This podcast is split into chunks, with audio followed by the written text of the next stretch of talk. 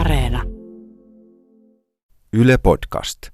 Tämä on Pavlovin rotat Real Talk. 4 kaveria, Ryskä, Turska, Ruho ja Pitsa, juttelee eri aiheista samalla kun pelaa Battle Royale-tyylistä selviytymispeliä. Tässä podcastissa kiroillaan ja reagoidaan välillä peliin.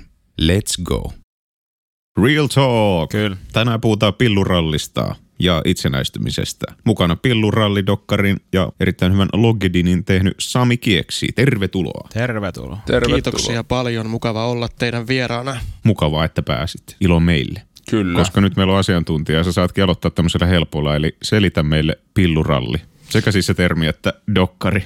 No joo, siis todella helpolla joo, että pillurallihan voi tarkoittaa monelle ihmiselle niin kuin montaa eri asiaa. Mm. Kyllä. Yleisin käsitys varmaan pillurallista on se, että ajetaan tällaista niin kuin korttelirallia niin sanotusti tiettyä reittiä autolla ilman mitään sen kummempaa päämäärää. Tuossa esituotantovaiheessa, kun tätä sarjaa lähdin sitten tekemään, niin googlettelin toki myöskin sanaa pilluralli, vaikka jonkinlainen käsitys siitä itsellä oli jo, mitä se on, mutta löysin sitten itseni urbaanista sanakirjasta ja siellä mua huvitti aika paljon tällainen pillurallin kuvaus, missä sanotaan, että suomalaisen rallimainen peruskivi. Siinä on yhdistetty kaksi suomalaiselle oleellista asiaa, pillu ja ralli. Molemmissa ajetaan takaa palkintoa, joka harvoille suodaan.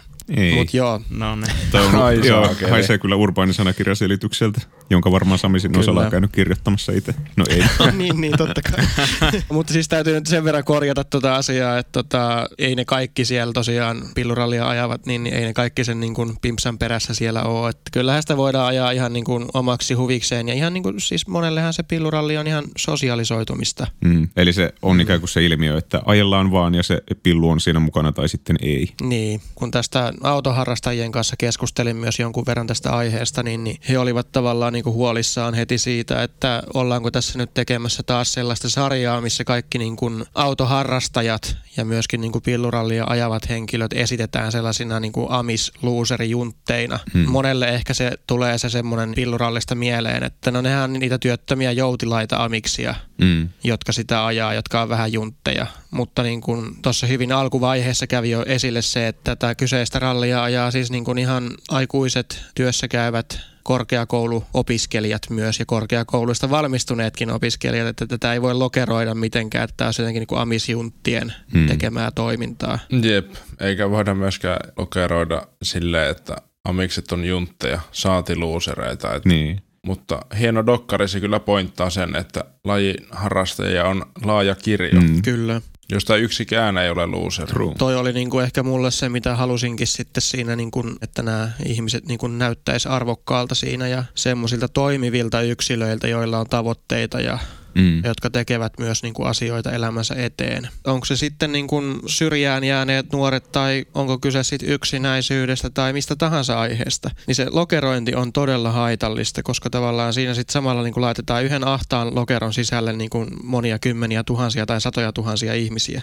Kyllä. Ja jokainen on kuitenkin yksilö. Kyllä, se ei ole niin mustavalkoista ja se olisi kaikkein hyvä muistaa. Kyllä. Pieksämällähän toi pilluralli oli pimppis ja Pimppis? Eikö? Joo. Siis pilluralli oli nimeltään Pimppis. Kyllä, niin kuin ajettiin Pimppistä.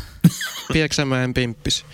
Keravalla pilluralli oli, tai me puhuttiin Kessimunkista, eli ajellaan asemaa ympäri. Mäkin niin kuin vähän harrastin sitä silloin niin kuin korkeakouluaikana, eli kun lähdin opiskelemaan sinne Kauppikseen Pieksämäeltä, niin sitä niin kuin tuli viikonloppuisin Pieksämäelle, niin siellä yhden kaverin kanssa sitten ajeltiin ja kuunneltiin musaa. Ja vaikka en itse ole hirveästi fiilistellut autoja, niin olisi kyllä ton dokkarin katsottua tehnyt mieli laittaa Kavinskin Nightcall soimaan ja lähteä ajelemaan ihan Ryan Goslingina tuonne ainakin maantielle. Gosling? Kyllä. Gosling on firma. Joo, hän lausuu Gosling. Mä en ole ollut koskaan myöskään niin kuin nuorena mikään semmoinen niin kuin autoharrastaja. Päinvastoin mä oon ollut enemmän semmoinen, että kunhan se auto liikkuu ja sillä pääsee eteenpäin, niin se riittää mulle. Mutta onhan sitä toki tullut jonkinlaista pillurallia varmaan itsekin nuoruudessaan ajettua. Niin enemmän sä voi olla tollainen niin kuin väline päästä sinne sosialisoimaan. Ja just näin. Joo, se taisi siinä dokkarisarjassa olla niin kuin joku alaotsikkokin, että kun nousee rattiin, niin huolet jää taakse. Kyllä. Että se on niinku sellainen nollaustapa sitten tosi monelle. Dokkarisarja Pilluralli itsenäistymisen vuosihan kertoo siis niinku nuoruuden ja itsenäistymisen niinku haasteista. Että kun sä nuorena haluat itsenäistyä kovasti ja lähet sit sieltä kotoa ja on se hirveä palo päästä yksin asumaan ja itsenäistymään, niin kaikki ei välttämättä sitä olekaan niin helppoa kuin kuvittelee. Ja sitä apua voi olla aika vaikea sitten niin kuin pyytää, että meillä suomalaisilla tuntuu olevan semmoinen niin kuin yksin pärjäämisen kulttuuri, että nolottaa sitten, jos ei pärjääkään. Jep. Aika paljon tätä itsenäistymistä tässä käsitellään ja tämä autoilu ja tämä pilluralli on sitten näitä kolmea päähenkilöä yhdistävä asia. Pillurallissa ja Logged Inissa oli molemmissa läsnä itsenäistyminen, niin kuin tuossa sanoitkin. Ja ihmisethän on muuttanut omilleen pakon edessä tai sitten ihan omasta halustaan. Ja esimerkiksi tuossa pillurallissa taisi joku olla lähtenyt jo, oliko se ihan 6. luokan jälkeen heti, eli siinä mennessä yläasteelle, eikö niin? Ja sitten kaikki ei ollutkaan mennyt ihan hyvin. Niin Julian kaveri oli se. Joo. Joka oli mennyt Joo, siis Jessica, Julian kaveri, niin tuossa sarjassa nähdään niin kuin Jessica niin kuin muutamassakin jaksossa. Ja siinä ensimmäisessä jaksossa niin Jessica sanoi, että hän on niin kuin itsenäistynyt itse aika nuorena, että mennyt sisäoppilaitokseen. Ja tavallaan sitä mä en tiedä, että onko Jessicalla mennyt niin kuin asiat hyvin vai huonosti, mutta ilmeisesti suhteellisen niin kuin hyvin hänellä lähtenyt se itsenäistyminen liikkeelle. Hän on halunnut lähteä sitten niin kuin nuorena. Jep. Ja tuohon on monia syitä, että mähän itse olen itsenäistynyt 16-vuotiaana. Aivan. Joo. Haluatko kertoa siitä vai? Joo, voin mä kertoa. Tilanne oli sellainen, että mä oon elämäni aikana asunut 13 eri paikkakunnalla ja mä olin niinku siihen pisteeseen asti niinku aina vanhempien mukana niinku syystä tai toisesta joutunut muuttamaan ympäri Suomea. Sitten kun tuli tilanne, että äitini sitten niinku asui mun kanssa vuoden Tampereella ja olikin sitten hänen pakko lähteä takaisin Lappiin, koska mun sisarpuolet sitten oli siellä Lapissa vielä aika pieniä lapsia ja äitini sitten koki tietenkin velvollisuutta, että hän ei halua näitä lapsia sinne yksin jättää ja hylätä niin sanotusti, niin että olisi vaan tämmöisiä pieniä tapaamisia, niin hän sitten päätti lähteä Lappiin ja minähän sitten ilmoitin sitten siinä kohtaa äidilleni, että minähän en sitten enää muuta. Että nyt on se aika, kun mä haluan itsenäistyä, koska mä haluan alkaa rakentaa omaa elämääni, että mä oon tähän asti aina juossut muiden mukaan, mutta nyt olisi niinku se, mulla on hyvä olla Tampereella, mä saan sieltä ehkä niinku edistettyä mun urahaaveitani ja äitini sit sanoi, että se on hänelle ok. Mä jouduin käymään tällaisen keskustelun niinku sosiaaliviranomaisten kanssa tästä aiheesta, että olenko mä tarpeeksi kypsä niinku tavallaan sit jäämään yksin ja tavallaan kun mun oma lapsuus on ollut aina sellaista niinku, no mulla ei ole ollut mikään maailman helpoin lapsuus ja mä oon niinku tottunut siitä niinku lapsesta asti jo selviytymään ja pärjäämään yksin. Niin mulle se ei ollut tavallaan mikään juttu ja sitten kun mä kävin tämän keskustelun sosiaaliviranomaisten kanssa, niin he olivat silleen ihan yksimielisiä, että joo kyllä sä oot ihan tarpeeksi kypsä muuttaa yksin. Yes. Ja näin alkoi mun itsenäistyminen. Mulle se oli vapauttava kokemus. Mä uskon. Mä nostin tämän tavallaan just sen takia, että mun mielestä niin kuin äärimmäisenä toi, että yläasteelle mennessä muuttaja on sitä ennen niin kuin ollut. Tai säkin vielä 16-vuotiaana, minkä ikäisiä silloin nyt ollaan, niin musta tosi nuorena. Minkä ikäisiä ollaan 16-vuotiaana? Niin, minkä ikäisiä? Nero. Oota, mä yritän laskea. Hei, mä oon käynyt amiksa, älä dissaa. Joo, sori. Ei vaan. Ei kun mä tarkoitin lähinnä, että minkä ikäisen lähdetään yläasteelta. Mutta siis tuntuu itselle, että tosi niin kuin nuorena jengi muuttaa. Tai että se tuntuu mulle vieraalta, koska mä oon itse muuttanut vasta intin jälkeen pois, kun löytyi työpaikka ja Lahdesta opiskelupaikka, niin sitten mä vissiin 20-vuotiaana muutin sinne Lahteen, mihin menin siis opiskelemaan. Joo. Niin tuntuu tosi semmoiselta, että tosi nuorena jengi muuttaa pois. Ja itse vasta 20. Se saattaa joillakin olla semmoinen hirveä paine sitten niin kuin tosi itsenäistymisessä kanssa, että niin kuin pitää mukaan muuttaa tosi aikaisin sieltä kotoota pois, että tavallaan ei näyttäisi just jotenkin niin kuin semmoiselta niin kuin peräkammarin pojalta tai tytöltä, että asuu vaan vanhempien luona. Mutta kyllä mä henkilökohtaisesti sanon, että varmaan jos tavallaan mulla olisi ollut niin kuin muuten hyvä tilanne silleen niin kuin elämässäni ja vanhemmat olisi vaikka asuneet yhdessä tuolla Tampereella silloin, niin kyllä mä varmaan itse olisin niinku kanssa asunut paljon pidempään kotona. Aivan. Niin, kyllähän toi niinku Samin keissi mun mielestä on silleen aika erikoistapaus. Ymmärrän, että on ihan eri asia asua niinku Tampereella ja Lapissa. Ja sit jos on niinku saanut jo juuria sinne Tampereelle tai niinku on kavereita tai muuta, niin ymmärtää, että haluaa jäädä sinne. Joo. On. Se vaan tuntuu just itselle, kun itsellä on ollut ihan toinen, niin nyt yhtäkkiä tuleekin silmille, että kaikki Samin dokkareiden hahmot ja Sami itsekin, niin musta tuntuu nyt tässä silleen, että mä olin vielä 20-vuotiaana himassa. Koetko häpeää siitä? En. En. Hyvä. Tuli vaan mieleen, että noikin kuitenkin on niin kuin keskiarvo alapuolella sekä totta kai sen niin kuin 16-vuotiaana, mutta että Ruhonkin 20, niin on keskiarvon alapuolella. Suomessa se keskiarvo oli vähän alle 22-vuotiaana. Yleensä muutetaan pois kotoa ja Euroopassa noin 26-vuotiaana, niin silti aika nuorina. Ja toki se on hyvä, jos on niin kuin semmoinen turvaverkko tai ettei joudu liian varhaisin niin itsenäistymään niin kuin jostakin semmoista pakottavasta syystä, että on hyvä, jos ei joudu heti sen täysikäistymisen niin kuin myötä välttämättä vielä itsenäistymään, ellei on niin kuin pakko. Jep, siis siihen aikaan elämästä voi kyllä olla tarpeeksi monta rautaa tulessa ilman, että muuttaa vielä omilleen ja lisää sitä kautta vastuuta. Mutta kaikilla on ihan oma tilanne. Se ei missään nimessä ole niinku mustavalkoista, että hei, koska Euroopassa muutetaan vasta 26-vuotiaana, niin voitaisiko me Suomessa muuttaa niinku kaikki vasta silloin. Että niinku Samilla oli hyvä esimerkki siihen. Jep. Mutta ilmeisesti Suomessa just moni lyö lukkoon sen päätöksen ennen kuin on käsitys siitä, että mitä omilleen muuttaminen vaatii. Nimittäin tutkimuksen mukaan 16-vuotiaiden suomalaisten mielestä sopiva ikä muuttaa pois lapsuuden kodista on 18 vuotta. Ja itsekin muutin 20-vuotiaana Helsinkiin, mutta en ollut kyllä 16-vuotiaana niin kuin edes ajatellut sitä, että niin kuin milloin muutan ja näin. Niin tilanteestakin kyllä. Että mistä näitä paineita suomalaisille oikein tulee? Kyllä siellä täytyy taustalla sitten ehkä olla jonkinlaisia paineita just tästä, että on jotenkin cool muuttaa yksin ja tavallaan niin kuin, että en mä halua olla se tyyppi meidän kaveriporukasta, joka asuu vielä himassa. En mä tiedä, tuleeko sitten jotenkin tollaisesta niin kuin ajatuksesta, että olisi mukaan jotenkin luuseri, jos asuisi kotona niin kuin liian pitkään. Pelätäänkö siinä jotenkin tätä vai onko se sitten niin kuin myöskin sitä, että halutaan vaan sitä niin kuin omaa tilaa. Mutta siis toi on totta, että niin kuin mustakin tuntuu siltä, että aika harva nuori todellisuudessa sitten tietää, että mitä se itsenäistäminen sitten tarkoittaa todellisuudessa, että mitä vastuuta siihen liittyy. Et mulle se oli itselläni niin kuin nuorena tosi selkeätä, koska niin kuin mä sanoin, että mun lapsuus oli sellainen, mä jouduin silloin jo kantaa tosi paljon vastuuta niin kuin jo 12-vuotiaasta asti ja ennenkin sitä, mutta tässäkin niin ei voi lokeroida. Aivan. Jep. Musta tuntuu, että itsenäistymisen termikin on sellainen, että jotkut saattaa ajatella sitä tosi yksiulotteisesti, koska omasta mielestä jo lapsuuden kodissaan vanhemman tai vanhempien kanssa tai ihan missä vaan asuessaan silleen osittain edes muiden armoilla voi alkaa itsenäistymään. Että teet se välillä ruuat itsellesi tai vaikka koko porukalle, siivot sä itse huoneesi, käyt sä töissä ja keräät vaikka tulevaisuuteen rahaa. Että omasta mielestä ei ole suora synonyymi se, että kun muuttaa pois, niin nyt on itsenäinen. Joo, ei. Pisti miettimään siinä, kun joku sarjassa leimasi silleen, että nyt mä itsenäistyin siinä iässä ja sinä päivänä, kun mä lähdin. Ja siitähän se kertoo aika paljon se sarja, että muuttaminen pois, osoitteen vaihto ja kamojen siirto on aika easyä. Mutta sitten kaikki se, mitä siihen tulee, niin se tapahtuu pakolla vähän pikkuhiljaa tai yksi palaa ja välillä isompi harppaus kerrallaan. Toi on vähän harhaan johtava ehkä toi itsenäistyminen, se miten se mielletään sananakin. Se kuulostaa just siltä ehkä, että no nyt mä olen vaan itsenäinen ja vapaa, mutta sitten, että mikä on se vapauden hinta, että onks meistä lopulta kuitenkaan kukaan koskaan vapaa. Oho, no niin, tähän yhdellä lauseella vastaus. Mitä on vapaus? Niin. Että jos sulla on rajattomasti massia ja muuta, mutta kyllähän se silti, ethän se sitten vapaa silti ole. Että nimenomaan. Joo, oot ehkä joistain rajoitteista vapaa, mutta jotkut velvollisuudet sulla kuitenkin on. Kyllä.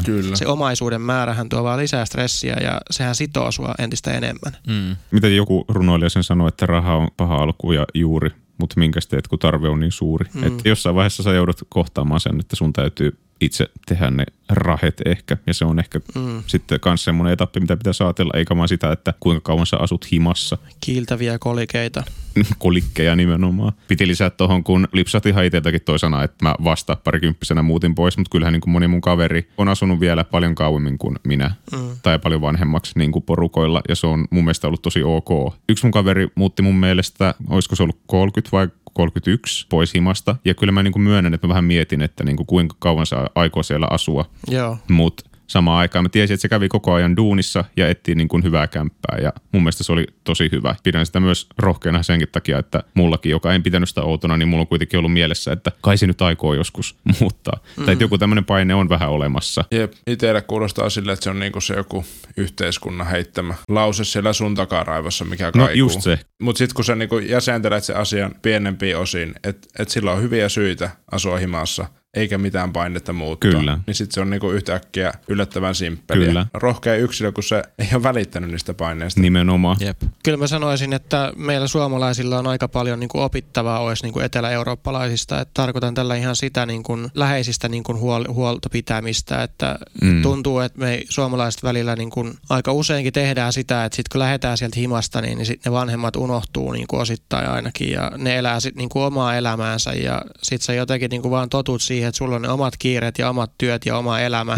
Välillä niin kuin itsekin on pysähtynyt siihen, että no hei, koska mä oon viimeksi soittanut mun vanhemmille. Kyllä. Kun taas Etelä-Euroopassa se on yleistä, että perhe asuu tosi pitkään yhdessä ja se on tosi tiivistä se niin kuin yhteydenpito perheen kesken ja se rakastaminen. Ja kyllä mun mielestä meidän pitäisi oppia niin kuin heiltä aika paljon. Jep, ja sitten varmaan sitä kautta, että se perhe tai suku tekee niin kuin asioita yhdessä, niin sitten ollaan myös enemmän kavereita, niin kuin esimerkiksi omien vanhempien kanssa. Kyllä. Jep. Kun vertaa siihen, että muuttaa pois kotoa ja sitten käy jouluna ja joskus milloin ihmiset käykään, jos käy 2 vuodessa kotoa. Niin. Logged Inin aikaan niin multa kysyttiin paljon sitä, että no mitä sä haluaisit sanoa sellaiselle vanhemmille, että miten niiden pitäisi lähestyä niin kuin lapsia, että miten ne saisi niin kuin syvällisemmän yhteyden niin kuin omiin lapsiinsa. Ja mä niin kuin sanoin siinä niin kuin sitä, viittaan tähän sun mainitsemaan kaveriasiaan, että tavallaan kyllä se vanhemman pitäisi olla sellainen, että se vanhempi myös niin kuin kertoo vähän itsekin omasta nuoruudestaan ja niin kuin siitä, että no kyllä äiti ja isäkin on mokannut ja ollut tälleen ja tehnyt tyhmiä asioita ja onpas ollut kans vähän nuorena tällainen ja tollainen, että tavallaan sillä, että jos sä paljastat itsestäsi jotain niin kuin henkilökohtaista ja ehkä vähän sellaista noloa, niin onhan sen nuoren paljon helpompi puhua myös sitten sille vanhemmalle ja siitä tulee enemmän just tämmöinen kaveri, kelle voisit kertoa mitä kuuluu. Et kun tuntuu, että vanhemmat välillä syyllistyy sellaiseen jeesusteluun. Kyllä, kuulostaa ehkä vähän tutulta.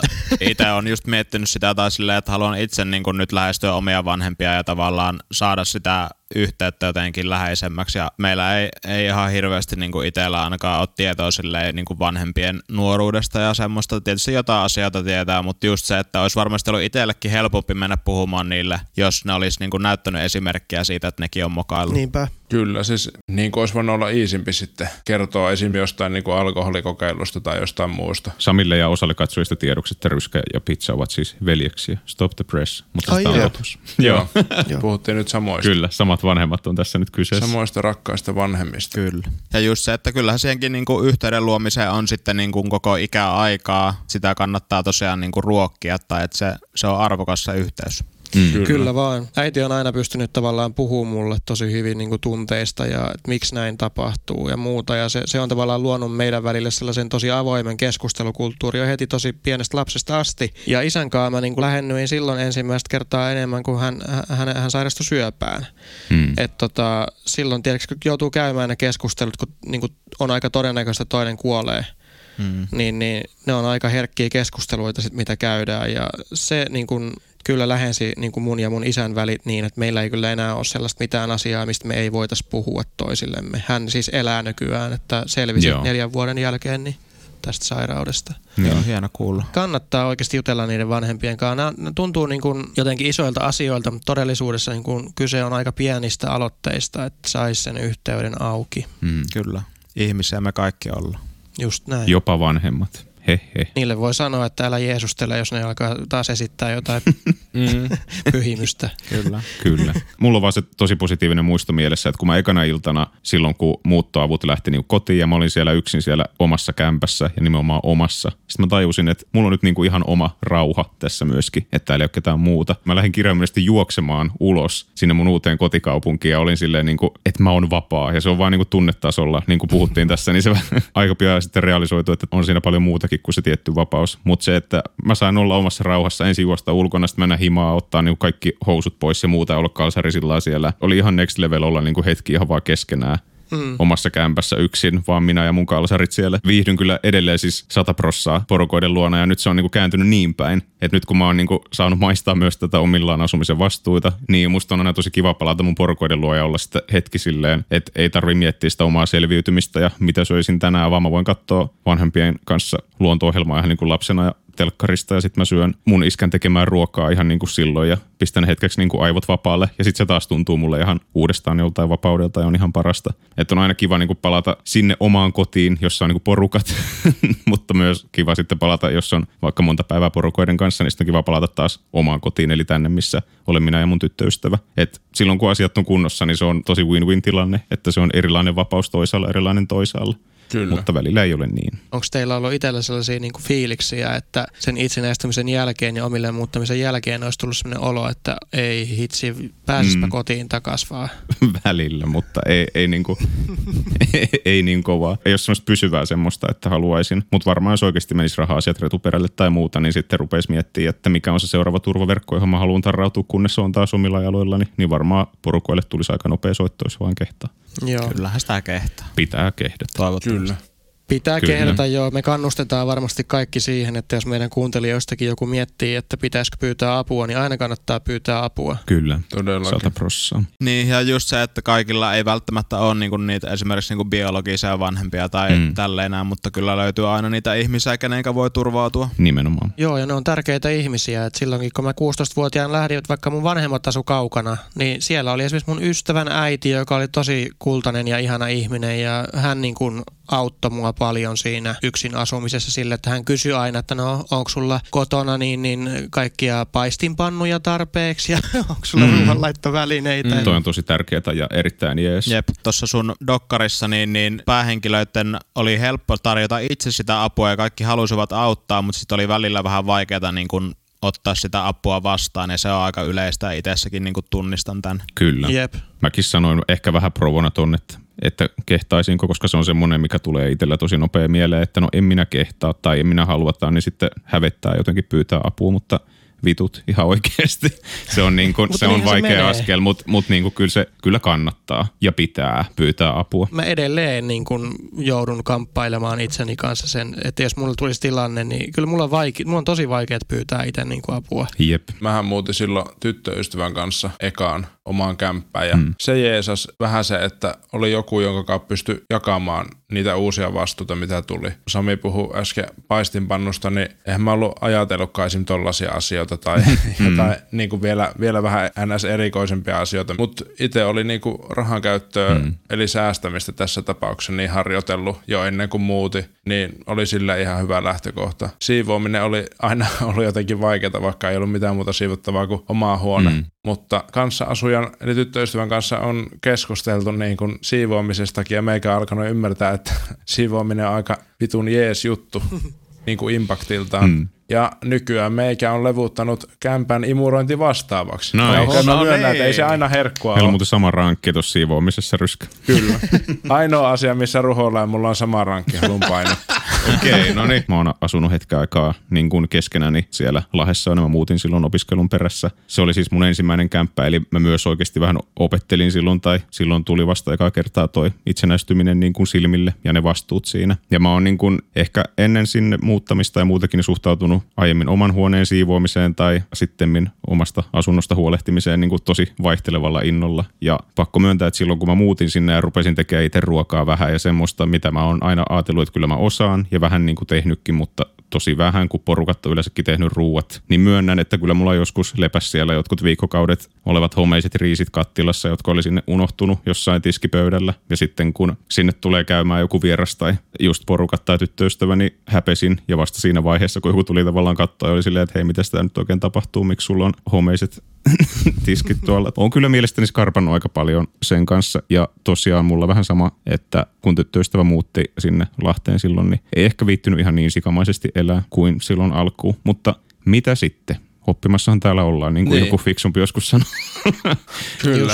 Olen oppinut. Kun muuttaa pois kotoa, niin kaikilla ei ole vaihtoehtoja, mutta ne, joilla on, niin voi miettiä, että haluuko muuttaa kämppiksen kanssa tai tyttöystävän tai poikaystävän kanssa vai muuttaako yksi. Ja molemmissa niin kuin hyvät ja huonot puolet. Me pistettiin Tuben yhteisöön tuommoinen pieni kysely, mistä nyt ekana kävi ainakin ilmi se, että ne katsojistamme, jotka asuu omassa kämpässä, niin enemmistöä välillä ahdistaa tiskit ja laskut. Että jos sua ahdistaa, niin et ole todellakaan yksi. Kyllä. Lukisin nyt lyhyen kommentin, mikä liittyy tähän asiaan. Anna tulla. Eli hyvä kämppis pelastaa paljon. Tuntuu, ettei vastaa ihan kaikesta byrokratiasta yksin, ja kotonakaan ei tule yksinäistä, kun voi jauhaa paskaa samalla, kun käy vaikka keittiössä. Te pistitte muitakin varsin hyviä kommentteja niin paljon, että me pistetään tämän videon loppuun niitä. Kyllä. Te teitte nyt myös oikeasti iso impaktin tähän kontsaan, mutta jotta tämä itse video ei mene liian pitkäksi, niin ei pystytä käymään kaikkea läpi, mutta iso kiitos. Kyllä. Oli tosi positiivinen yllätys, että miten niin kuin hyvä tasoista keskustelua ja jengi uskalti avautua omista kokemuksistaan siellä. Kyllä, se on tärkeää. Big respect. Aina itsenäistyminen ei kuitenkaan käy ihan niin helposti, vaikka muutat sinne omaan kämppään. Ja jos mä nyt saan vetää tämmöisen oletuksen, niin Sami, sun niillä dokkarin tyypeillä ei vissiin mennyt ihan kivuttomasti tuo itsenäistyminen. Kyllähän siinä kaikilla kolmella on jonkinlaista kipuilua sen itsenäistymisen kanssa ollut ja on varmasti edelleen joillakin heistä. Dimitrillään tietenkin on omat haasteensa niin kuin sen talouden kannalta ja liittyen tähän niin kuin näihin kommentteihin, mitä äsken luit, niin kyllä mä niin kuin olen huomannut, että nuorilla on todella monella tällainen niin kuin kirjekammo ja se liittyy just tähän, että sitten tavallaan kun tulee niitä laskuja ja kirjeitä, niin niitä ei uskalleta avata. Ne niin kuin pinotaan, heitetään lattialle tai jätetään postilaatikkoon. Ja sitten mitä enemmän niitä kirjeitä sinne niin kuin pinoutuu, niin se on vähän niin kuin lumipalloefekti, että sitten se ahdistus vaan kasvaa. Että tämmöistä on kyllä niin kuin ollut havaittavissa tosi monella. Juliallahan tuossa sarjassa on sitten taas tällainen erilainen tilanne. Siellä on ollut tietynlaista niin kuin huhumyllyä pienellä paikkakunnalla, että on lähtenyt huhuja liikkeelle ja tavallaan sitten ne huhut niin kuin määrittää sitä ihmisen elämää. Ja Alex taas sitten kipuilee niin kuin siinä alussa varsinkin niin sen kanssa, että oma isä on ollut vankilassa ison osan hänen lapsuudesta ja sen takia ne välit isään sitten on niin kuin jäänyt etäisemmäksi. Mä siis yritin vaan vähän niin kuin johdatella tähän, että kun asiat menee huonosti, niin mitäs sitten? Et en mä itsekään tarkoittanut, kun mä puhuin näistä Pillurallin tyypeistä ja sanoin, että kaikki ei ole mennyt ihan hyvin, niin en mä tarkoittanut pelkästään, että mä allekirjoitan kaikki yhteiskunnan ylikirjat normit, vaan ihan moni niistä dokkarityypeistä sanoo myös tosi suoraan, että niillä on tosi paha olla ja pelottaa tulevaisuus ja avata kirjeitä ja tämmöistä. Ja mä näkisin, että ne on vähän niin kuin pakon edessä silloin omillaan, eli ne on vähän niin kuin yksin siinä, missä se voi tuoda vapautta. Niin sit kun sulla on siinä se pakko, niin se ei ehkä tunnu kauhean vapaalta, vaan päinvastoin sua ahdistaa se kaikki. Just näin. Ja Dimitrihän siitä mun mielestä aika hyvin tuossa sarjassa muun muassa puhuukin tosta, että sä voit just haaveilla, että pitäisi miettiä sitä, että kun lähtee itsenäistyä ja haluaa itsenäistyä ja muuttaa omilleen, että tuoko se sitten sitä vapautta, että sä voit unelmoida semmoista tietynlaista vapaudesta, mutta suuri vapaus tuo myös mukanaan suuren vastuun. Kaikki supersankarit. Kyllä. Käytännössä joo. Kaikki. Mutta totta. Jep. Se väitän. Niillä oli kuitenkin kaikilla noilla dokkarihahmoilla niin kuin oma tukiverkko, mistä ne sai apua. Ja sitten ehkä ne oli niinku osittain niinku uskovat siihen asiaan, mistä me puhuttiin aikaisemmin, että meidän kulttuuri on sellainen, että nuorena pitäisi itsenäistyä ja osittain se sitten niinku sai ne vähän niinku yrittämään sitä väkisin tai sillä tavalla, että musta tuntui vähän, että ne yritti vähän liikaa sen kulttuurin takia. Kyllä. Se olisi tosi hyvä, että jos pystyy ottaa iisisti, niin ottaa. Siinä on vaan kokonainen maailman välissä siinä, että se mun itsenäistymiskokemus on niin kuin kaunis ja mukava ja semmoinen, että oho, tämmöisiä vastuita tuli, mutta sitten on myös niitä, jotka on sitten vähän niin kuin umpikujassa sen vastuun kanssa. Kyllä. Jos se tukiverkko puuttuu, että sanotaan vaikka, että sulla ei ole läheisiä tai vanhempia, jotka pystyisi olemaan samalla tavalla tukena, niin ainahan se on haastavampaa se itsenäistyminen, niin kuin, tai henkilö joutuu ainakin tekemään paljon enemmän töitä itse sen eteen, kun mitä niin kuin henkilö, kenellä on niin kuin hyvä tukiverkko ympärillä ja vanhemmat, mutta kyllä mä sen niin kuin sanoisin niin kuin positiivisesti, että jos minäkin olen siitä selvinnyt niin kuin 16-vuotiaana, niin kyllä siitä voi ihan kuka tahansa muukin selvitä niin kuin siitä itsenäistymisestä. Että jos Sami selvisi, niin kyllä kuka tahansa muukin. niin, miettikää sitä. Hei. Älä nyt armoa ja arvoa itsellesi. Joo. Jep, ja siksi oli mun mielestä tärkeää myös niin kuin saada näiden dokkarihenkilöiden tarinat esille. Et kun on niitä vertaistarinoita ja sellaisia, että kuulee, että mitenkä muidenkin se niin kuin itsenäistyminen ja kasvaminen menee, niin sitten ei koe sitä semmoista ulkopuolisuuden tunnetta, jos kokee vaikka vastoinkäymisiä. Vaikka niitä vastoinkäymisiä tulee, niin ei ole häpeä pyytää sitä apua, ja jos on mitään tukiverkkoa, niin vaikka se tuntuisi pahalta, niin please, kokeile sitäkin. Kyllä. Mulla tulee niinku tukiverkosta vielä se mieleen, että vaikka tuntuisi just, että ei ole ketään ihmistä tai läheistä, niin Suomi, vaikka Suomesta kukin voi olla mitään mieltä vaan, niin kuitenkin tarjoaa vaikka verrattuna moneen muuhun maahan oikeasti valtionkin puolelta sellaista tukiverkkoa, että vaikka Dimitrillä niin kuin oli monta huonoa kokemusta sen suhteen, että se olisi saanut vaikka Kelalta jeesiä ja välillä lyötiin autoon kuhmoa, mikä vaan sitten niin kuin vaikeuttaa omia asioita, niin lopulta sitten niin kuin Dimitrin tukiverkkoon astui perheulkopuolinen tekijä niin kuin valtion puolelta, joka kävi sitten läpi ne kaikki 100 kirjeet ja sen Dimitrin raha-asiat yhdessä Dimitrin kanssa. Ja sitten ne teki niinku maksusuunnitelman siihen. Kyllä.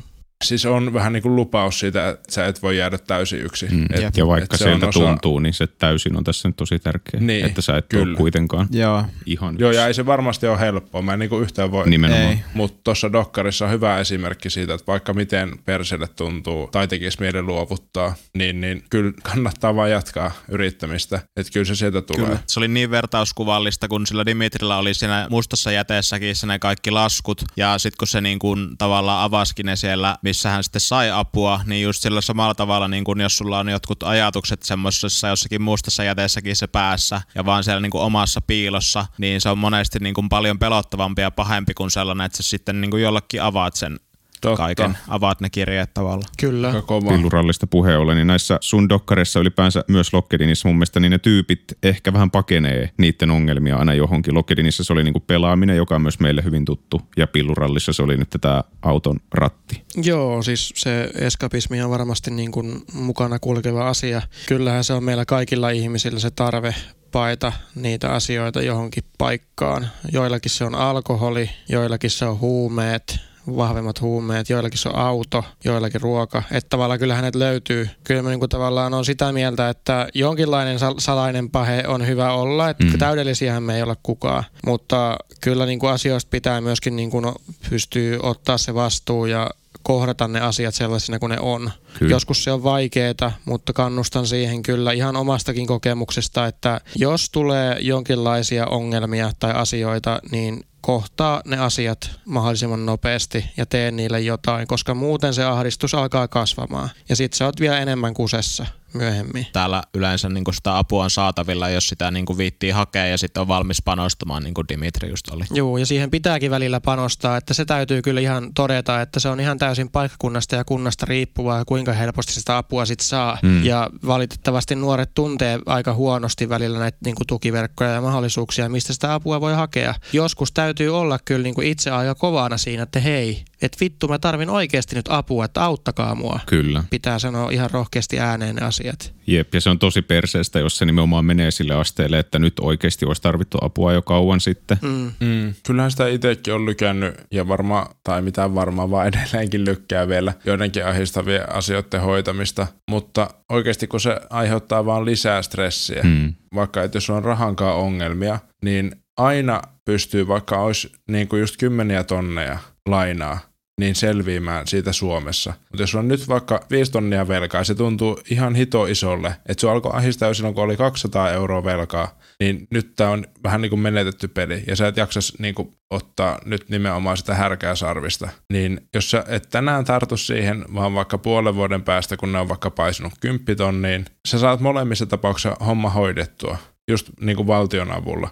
Mutta jos sä nyt tarttuisit 5 000 kohdalla, niin sitten kun sun maksuohjelma on mennyt läpi, niin sulla on mennyt siihen vähemmän aikaa ja sä pääset niin kuin vapaaksi siitä velkataakasta ja pääset enemmän tienaamaan itsellesi rahaa ja saamaan vapautta. Aikaisemmin. Tartu siihen niin kuin mahdollisimman pian, että se ei siitä ainakaan helpotu ja se vaan tulevaisuuden itsellesi hallaa, vaikka molemmat jutut järjestyy, niin varmaan nauttisit siitä päivästä, joka koittaa, että sä et ole enää velkaa kellekään tai ainakin jää enemmän käteen, kun se tulee aikaisemmin eikä myöhemmin. Niin, se on ihan eri asia olla 5 000 velkaa kuin 50 000 € velkaa, että se velka aina kasvaa. Ihmisillä on kyllä ihan oikeita ja karuja kokemuksia, esimerkiksi just Kelasta ja työkkäristä ja näistä muista tukiverkoista, mutta ne on kuitenkin tehty tueksi. Siis nyt 0% väheksyn niitä paskoja kokemuksia ja sanon tämän ihan vaan kannustukseksi, että älä luovuta, vaan hae tukea ja apua, koska se ei ole sun syy, jos sä oot paska raha-asioissa. Ja jos se tukiverkko on oikeasti pettänyt sut ja ootkin tuntenut ihan siis oikeata vääryyttä, niin yritä uudestaan.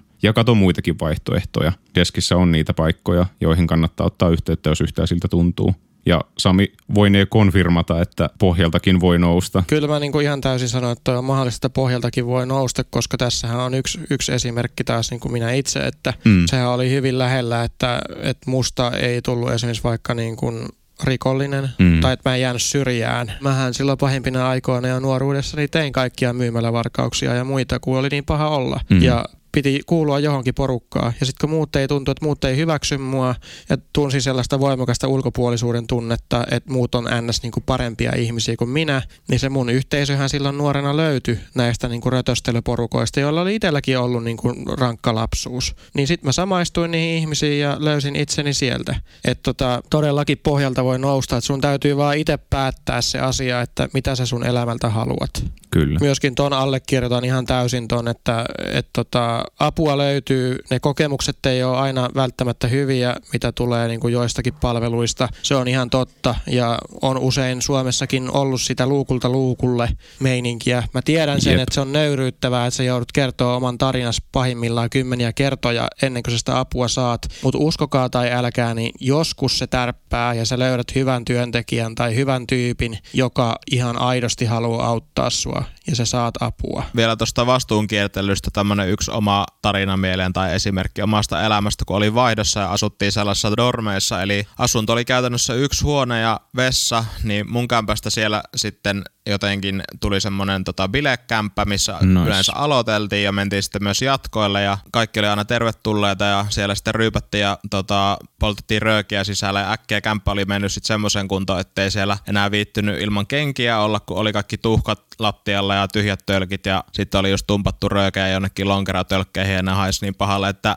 jossain vaiheessa ei viittynyt edes nukkua siellä. Sitten oli jossakin kavereiden luona aina vaihtovuoden niin kuin loppuajan yötä. Vaihdon loputtua sitten saapui tämä pelätty muuttosiivouspäivä ja kokonainen vuorokausi siivottiin ja putsattiin sitä mun kämppää siellä yhden kaverin kanssa ja ei sitä tullut niinku puhasta vaikka kuinka yritettiin. Myöhemmin sitten kun olin jo tullut takaisin Suomeen, niin saapui sitten siivouspalvelun lasku, minkä se opiskelija-asuntola oli sitten lähettänyt mun perään Suomeen ja vitutti kyllä maksaa sitä, kun oli elänyt siellä vaihdossa niin raalakasta elämää ja oikeastaan kaikki rahat mennytkin siellä, niin sitten vitutti vielä, kun tuli tämmönen ylimääräinen niin kun kulu sen jälkeen, kun oli jo palannut Suomeen. Onneksi kuitenkin sitten sain pian töitä ja sen laskun maksettua ja tosi arvokkaan niin kun oppitunnin tavallaan siitä, että hyvä olla välillä niin kuin kauas katseisempi ja miettiä enemmän sitä tulevaa sillä tavalla, että jos mä nyt teen jotain, niin se auttaa niin kuin tulevaa minää ja sitä, että sitten niin kuin tulevaisuudessa on helpompi mennä ja elää.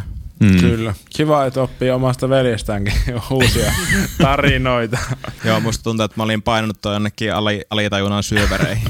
Joo, klipataan pois se, kun mä sanoin naispuolessa välistä tarinaa, kun mä en tiennyt, mihin se johtaa. Kuulosti tosi ihanalta elämältä.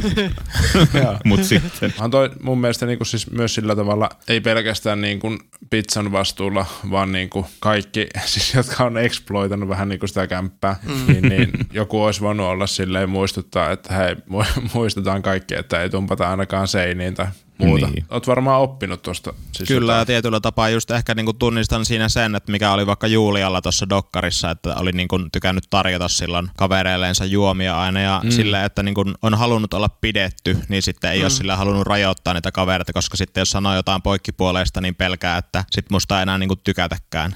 Kyllä. Mä oon niinku itse aina ajatellut elämässä silleen, että jokainen niinku tämmönen niinku paskakokemus tai rankkakokemus, niin ne on opettanut mulle tosi paljon asioita ja ilman niitä kokemuksia, niin tuskin mäkään tekisin niin kuin sitten dokkareita niin hyvin jostain aiheista, että tavallaan ainahan ne antaa näkökulmaa ja perspektiiviä.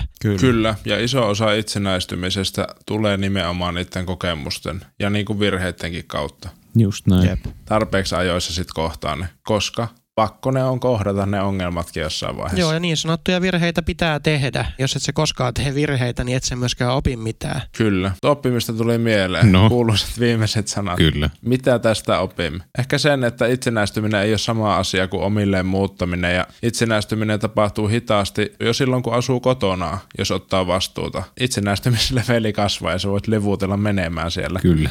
Sitten mun mielestä ainakin kannattaa muuttaa omilleen sitten kun on niinku sen verran varma esim. Raha-asioistaan ja muista kuvioistaan, ei ole niinku huono omatunto muuttaa ja jo silloin niinku takaraivossa, että mitenhän mä selviin tästä. Mm. Totta kai niinku omille muutto pelottaa aina, mutta jos sulla on vähän niinku hälytyskellot soimassa, niin jos on mahdollisuus, niin oikeasti ota rauhassa. Kyllä. Ei ole kiire mihinkään. Jep, koska sitten kun sä muutat, sen jälkeen kun sulla on vähän paremmassa jamassa asiat, niin se vapaus ekana iltana tuntuu vielä paremmalta.